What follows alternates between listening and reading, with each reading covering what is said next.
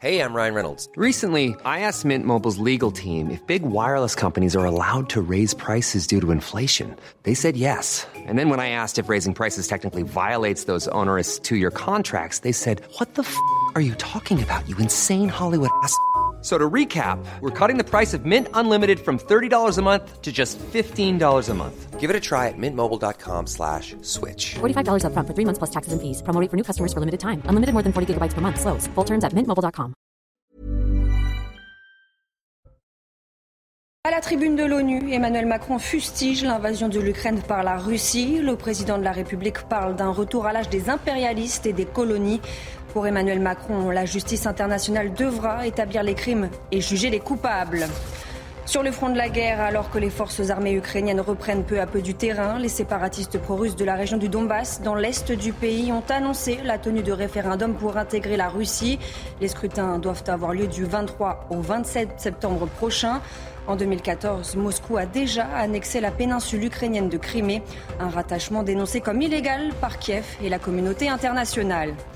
La violence faite aux femmes continue de plonger la gauche dans la tourmente. Après l'affaire Adrien Quatennens chez la France Insoumise, Sandrine Rousseau accuse Julien Bayou, secrétaire national d'Europe Écologie Les Verts, de comportement de nature à briser la santé morale des femmes. Comme Adrien Quatennens, Julien Bayou est désormais en retrait de ses fonctions. Et puis au procès du meurtre de Julien Videlaine, ce jeune homme de 20 ans, assassiné d'une vingtaine de coups de couteau par le père de sa petite amie, l'accusé plaide légalement et présente ses excuses à la famille de la victime. Au deuxième jour du procès, certains parlent d'un crime d'horreur. À l'arrivée des secours le 24 juillet 2014, la victime était vidée de son sang.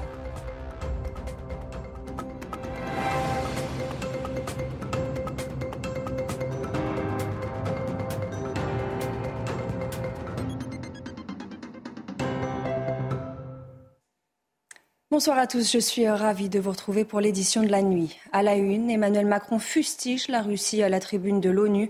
Le président français accuse la Russie d'avoir provoqué un retour des impérialismes en ayant envahi l'Ukraine fin février. La France le refuse et recherchera obstinément la paix, a-t-il martelé. Les précisions depuis New York avec notre correspondante Elisabeth Guedel. Emmanuel Macron a profité de la tribune des Nations Unies pour mener une charge claire contre la Russie. Dans un discours d'une demi-heure passionné, il a tapé plusieurs fois du poing sur le pupitre. Il a cherché à isoler un peu plus encore Vladimir Poutine et à mettre les points sur les i. Dans cette guerre, la seule responsable, c'est la Russie. Écoutez le chef de l'État. Il est une chose sûre et certaine. Au moment où je vous parle, il y a des troupes russes en Ukraine. Et à ma connaissance, il n'y a pas de troupes ukrainiennes en Russie c'est un état de fait. Et nous devons tous le regarder. Plus cette guerre dure, plus elle devient menaçante pour la paix en Europe, mais aussi pour celle du monde. Ce discours, Emmanuel Macron l'a essentiellement adressé à tous les pays qui n'ont pas dénoncé cette guerre, qui n'ont pas voté avec les Occidentaux les sanctions contre Moscou, soit par soutien à la Russie ou par indifférence. Il les appelle à faire un choix simple, comme il dit, le choix de la guerre ou de la paix.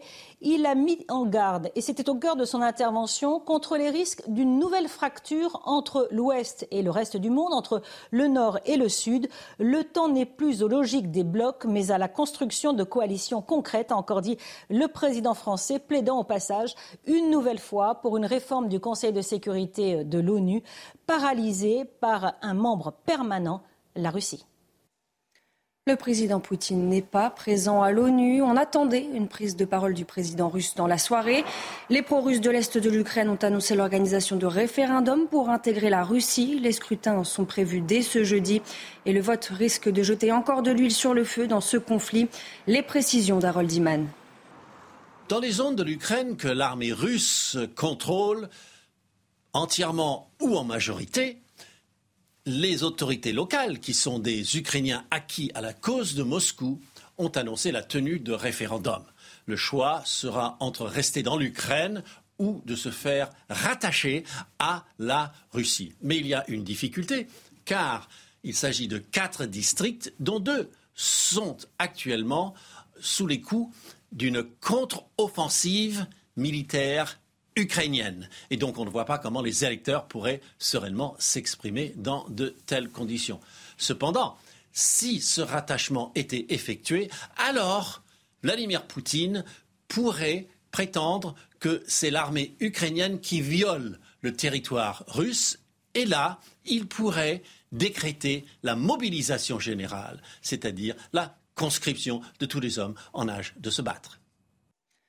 En marge de l'Assemblée générale des Nations unies à New York, Emmanuel Macron s'est entretenu avec le président iranien sur le dossier du nucléaire et sur les droits des femmes après des manifestations en Iran.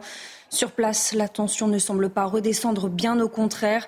Trois personnes sont mortes dans les troubles qui ont éclaté après la mort de cette jeune femme arrêtée par la police des mœurs. Sur les réseaux sociaux, les images de femmes qui brûlent leur voile se multiplient, un symbole fort dans cette République islamique. Le récit de Quentin Gribel et Karine Bouteloup. Elles sont venues braver publiquement l'interdit en faisant tomber leur foulard. Avec ces Iraniennes, un vent de révolte souffle sur le pays depuis vendredi. Dans la rue, la foule scande des slogans anti-régime ou encore mort au dictateur, référence à l'ayatollah Ramenei, le guide suprême. C'est la mort de Macha Amini, trois jours après son arrestation par la police des mœurs et de la vertu, qui a provoqué cet immense élan de colère. La jeune femme avait été interpellée le 16 septembre au simple motif de cheveux dépassant de son voile. Les autorités parlent de crise cardiaque, mais les circonstances de sa mort restent floues. Un décès qui a relancé la controverse liée à cette unité chargée de faire respecter le strict code vestimentaire de la République islamique. Ce comportement de la police des mœurs n'est pas normal. Cette unité cause des morts.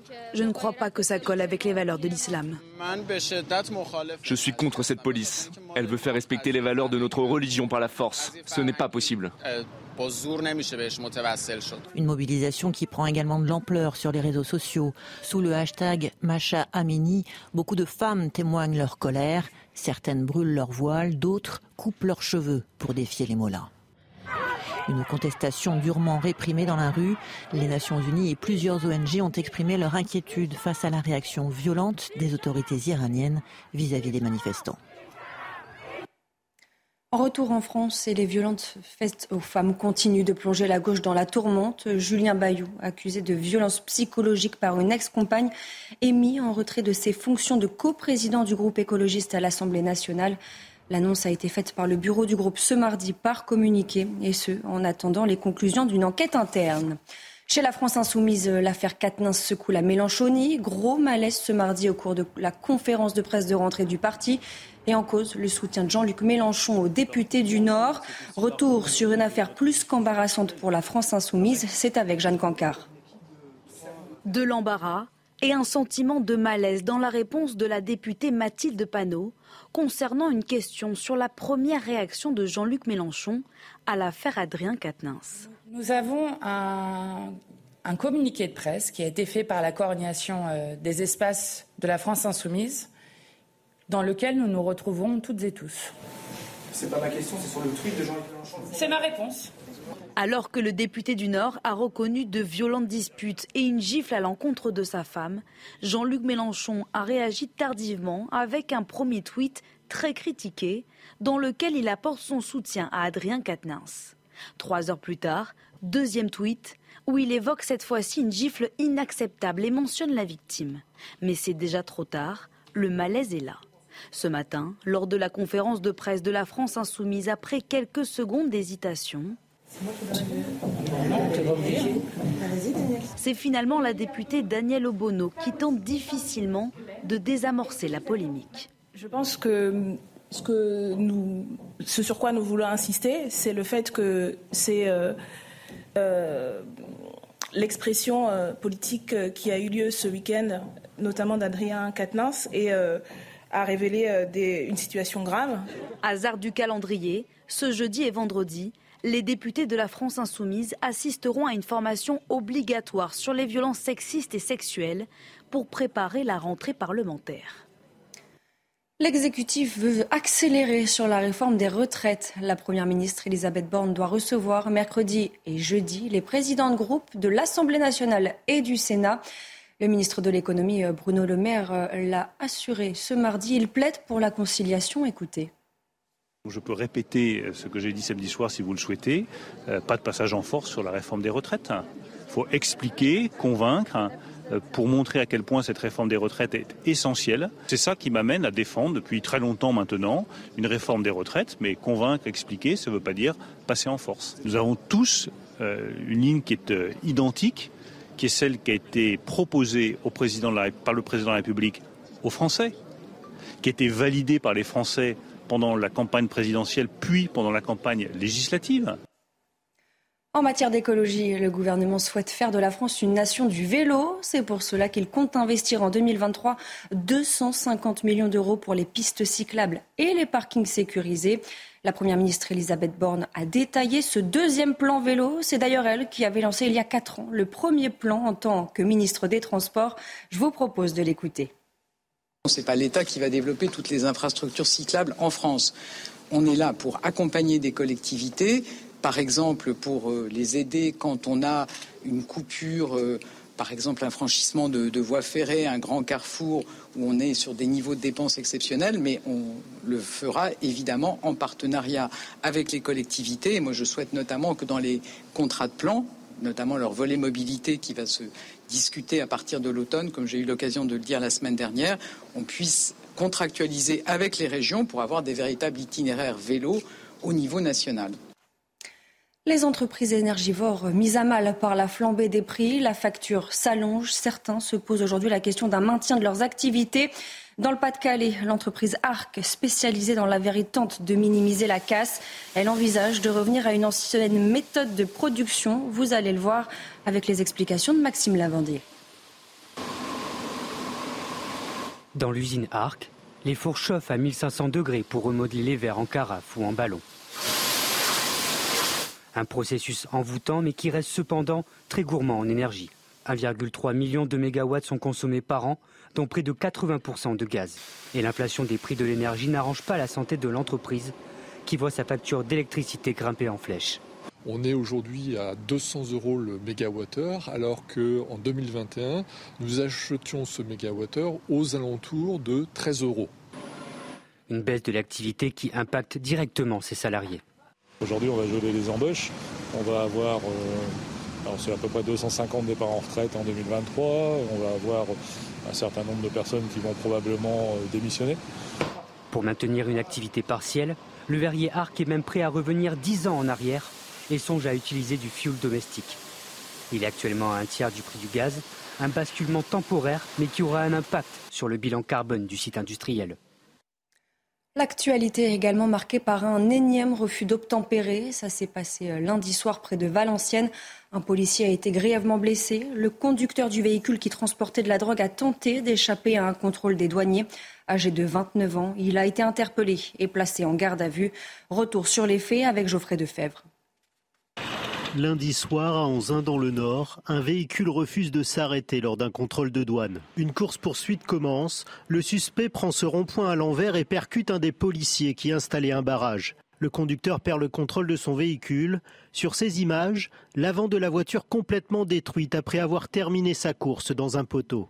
Essayant de prendre la fuite, le suspect est arrêté. Dans sa voiture, des armes de poing et plus de 10 kilos de drogue, comme en témoigne Cyril Gallet du syndicat Unité SGP Police. A priori, ce serait euh, de, l'héroïne, donc euh, de, la drogue dure, euh, qui, a une certaine valeur sur le marché parallèle. Et la problématique, c'est que forcément, quand on en arrive à ce stade-là, comme je disais tout à l'heure, c'est qu'on a des choses à se reprocher. L'individu d'origine marocaine serait sans domicile fixe et connu pour des affaires de stupéfiants il aurait une interdiction administrative et judiciaire de port d'armes. Dans un tweet, Gérald Darmanin réaffirme son soutien aux forces de l'ordre. Chaque jour, nos forces de l'ordre sont confrontées à des tentatives de meurtre en faisant leur métier. Nous devrions tous les soutenir plutôt que tenir avec les délinquants. Bruno Noël, secrétaire régional nord du syndicat Alliance Police, regrette la faiblesse de la peine encourue. Sur un refus d'obtempérer, le, conducteur risque pas grand-chose. Hein. Euh, bon, effectivement, il va, euh, il va se prendre peut-être une amende ou, voilà, peut-être une peine d'emprisonnement euh, avec sursis, évidemment, donc c'est rien. Le policier, grièvement blessé, a été transporté à l'hôpital et souffre de plusieurs fractures. Au procès du meurtre de Julien Videlaine, ce jeune homme de 20 ans, assassiné d'une vingtaine de coups de couteau par le père de sa petite amie, l'accusé plaide légalement, naturalisé français et d'origine turque. Il refusait que sa fille soit en couple avec un Français. Certains parlent d'un crime d'honneur. Noémie Schulz suit ce procès pour CNews. C'est tout un clan qui fait front derrière l'accusé. Son épouse, un neveu, une de ses filles ont défilé à la barre pour tenter de dédouaner Muitine Ulug. Mon père ne ferait pas de mal à qui que ce soit. Il devait être en état de choc, explique en larmes une de ses filles. Le neveu qui n'a pas assisté à la scène tente pourtant une explication. Oui, il a pu avoir peur de tomber euh, sur un inconnu dans sa maison. Il a agi en état de légitime défense. Une version pourtant mise à mal dans la matinée par les déclarations du médecin légiste ayant réalisé l'autopsie euh, de Julien Videlaine. Estime le, nombre de coups de couteau portés à 19. Il a décompté une trentaine de plaies, dont beaucoup de plaies de défense sur les bras, les mains. Julien Videlaine, affirme-t-il, n'a jamais été en position d'attaque. D'ailleurs, il a été retrouvé mort, recroquevillé sur lui-même. L'accusé sera longuement interrogé sur les raisons de ce déferlement de violence ce mercredi. En fin d'audience, il s'est contenté de ces quelques mots à l'attention de la famille de Julien Videlaine.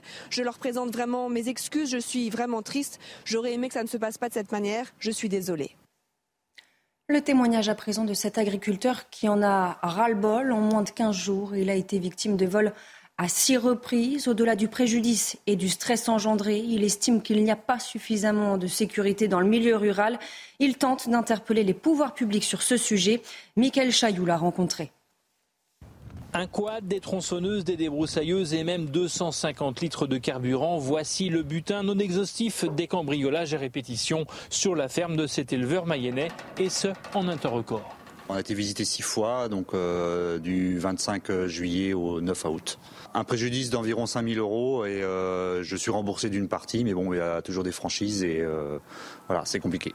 Le couple d'agriculteurs vient de lancer une pétition qui a recueilli une centaine de signatures pour sensibiliser le monde agricole et alerter les pouvoirs publics. Pour eux, il n'y a pas assez de gendarmes. La dernière nuit, nous, euh, quand on a appelé, il y avait une patrouille pour tout le sud Mayenne. Ils ne peuvent pas faire de miracle. Malgré toute leur bonne volonté, à une patrouille, c'est pas possible.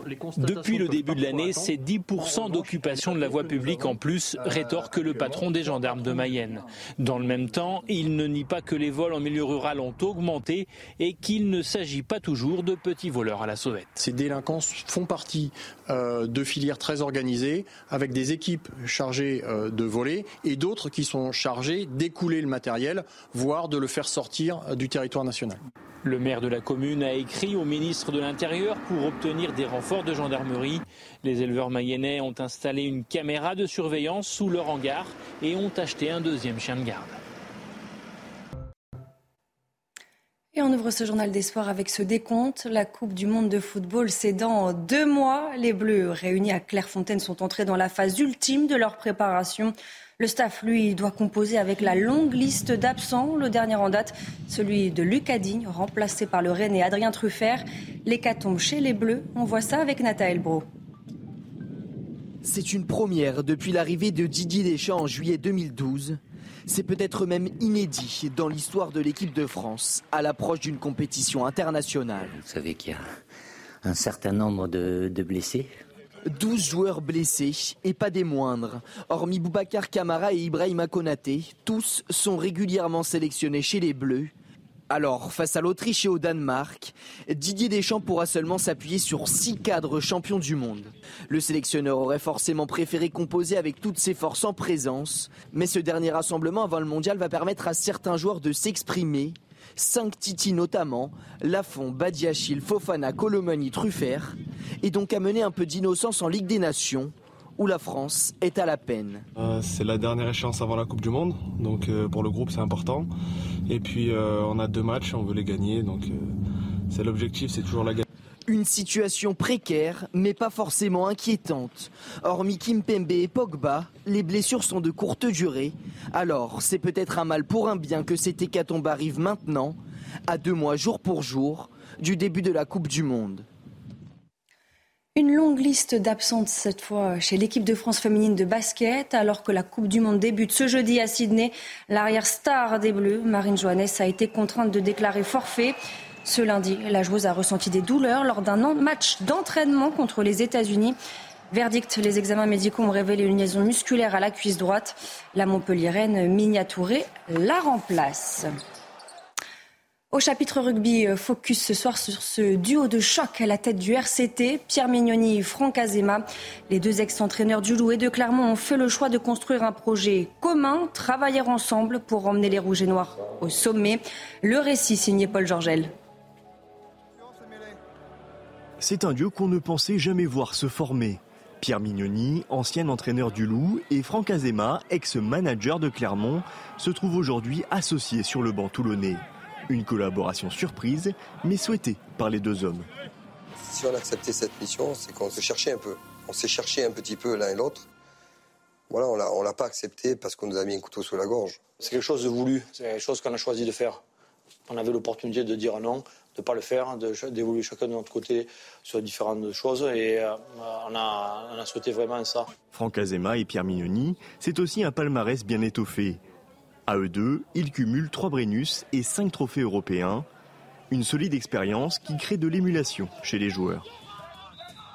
Forcément, euh, quand tu es, joueur, tu as forcément une attente par rapport au coach sur ce qui est présenté. Et euh, pour l'instant, euh, tout le monde répond dans le, dans le même sens et ça, c'est le plus important. Avec deux victoires au forceps à domicile face à Bayonne et Clermont et une défaite à Toulouse, le duo prend peu à peu ses marques. Une bonne entente dont dépend la saison du RCT. À la tribune de l'ONU, Emmanuel Macron fustige l'invasion de l'Ukraine par la Russie. Le président de la République parle d'un retour à l'âge des impérialismes et des colonies. Pour Emmanuel Macron, la justice internationale devra établir les crimes et juger les coupables. Restez bien avec nous, on y revient dans quelques instants sur CNews. Retrouvez tous nos programmes et plus sur cnews.fr.